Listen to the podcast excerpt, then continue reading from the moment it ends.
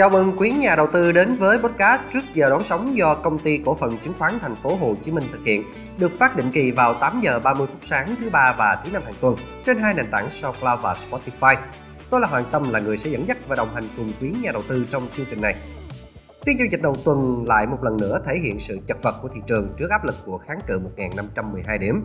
Kết thúc phiên thì chỉ số VN Index đã giảm 8.76 điểm xuống mức 1.490.13 điểm. Mặc dù là nhận được sự đóng góp không nhỏ đến từ HBG. Đà giảm này do áp lực giảm từ các ông lớn như là VIX, à, MSN, à, PNG vân vân. Nhìn chung thì nhóm sắt thép và phân bón vẫn đang duy trì tốt đà tăng À, trong khi các nhóm ngành đã từng hot như là bất động sản, chứng khoán, ngân hàng vân vân thì lại khá âm đạm.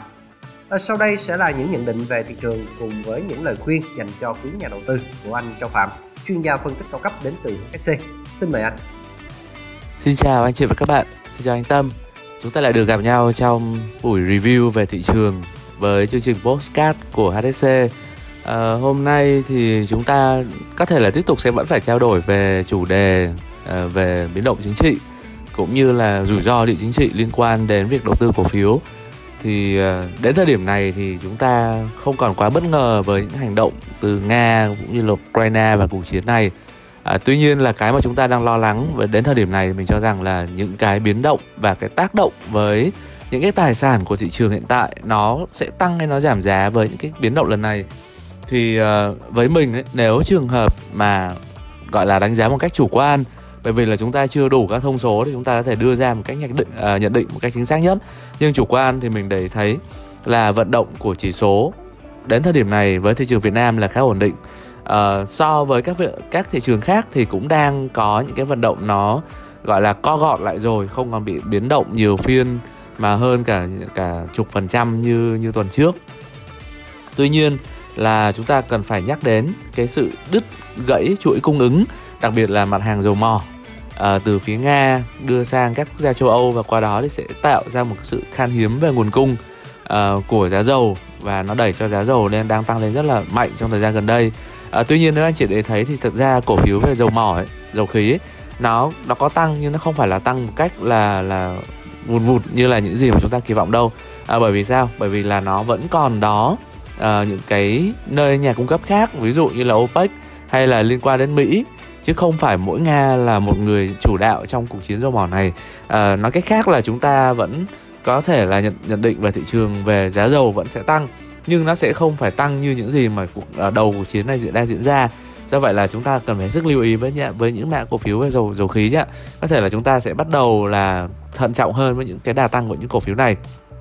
Đó là một ý. À, ý thứ hai mà mình có thể nhắc đến là sự ảnh hưởng liên đới. Đó là những cái mặt hàng liên quan đến hàng hóa à, nếu mà chúng ta để thấy là những mặt hàng liên quan đến hàng hóa trong giai đoạn gần đây ấy, là đang bắt đầu dấu hiệu tăng trưởng mạnh. Những cổ phiếu về thép những cổ phiếu về phân bón dầu khí à, hay là những cổ phiếu liên quan đến bán lẻ hay là liên quan đến uh, sản xuất cũng đều tăng cả à, nếu mà chúng ta nhìn lại ấy, thì thực ra với nga là một quốc gia là cung cấp cái lượng kim loại này à, những cái nguyên vật liệu cũng tương đối là là quý với thị trường toàn cầu còn trong khi đó Ukraine thì cung cấp những cái mặt hàng liên quan đến nông sản khá nhiều. À, ví dụ như là ngô lúa mạch hay là à, đỗ tương những cái mặt hàng này thì bên Ukraine lại nhiều. Và khi mà hai quốc gia này đang à, gặp phải vấn đề về một quốc gia thì bị về sự cố à, bị cấm vận về kinh tế và một quốc gia thì đang bị chiến tranh thì chắc chắn là nguồn cung của hai mặt hàng này sẽ bị đứt gãy. Và qua đó nó sẽ đẩy cái giá lạm phát lên rất cao à, gọi là chi phí giá lên cao gọi là chi phí đẩy. Và qua đó nó xảy ra một hiện tượng nữa là hiện tượng đình lạm. Thì với hiện tượng đình lạm này tức là à, với tình hình lạm phát tăng cao nhưng kinh tế lại không tăng bằng thì lúc này nó là cái nguy, uh, nguy cơ và cái rủi ro lớn cho thị trường trong thời gian tới. À, ngoài ra thì chúng ta phải nhắc đến một điểm nhấn nữa đó là về lực lượng lao động khi sắp đến sẽ có về thông tin liên quan đến bảng lương phi nông nghiệp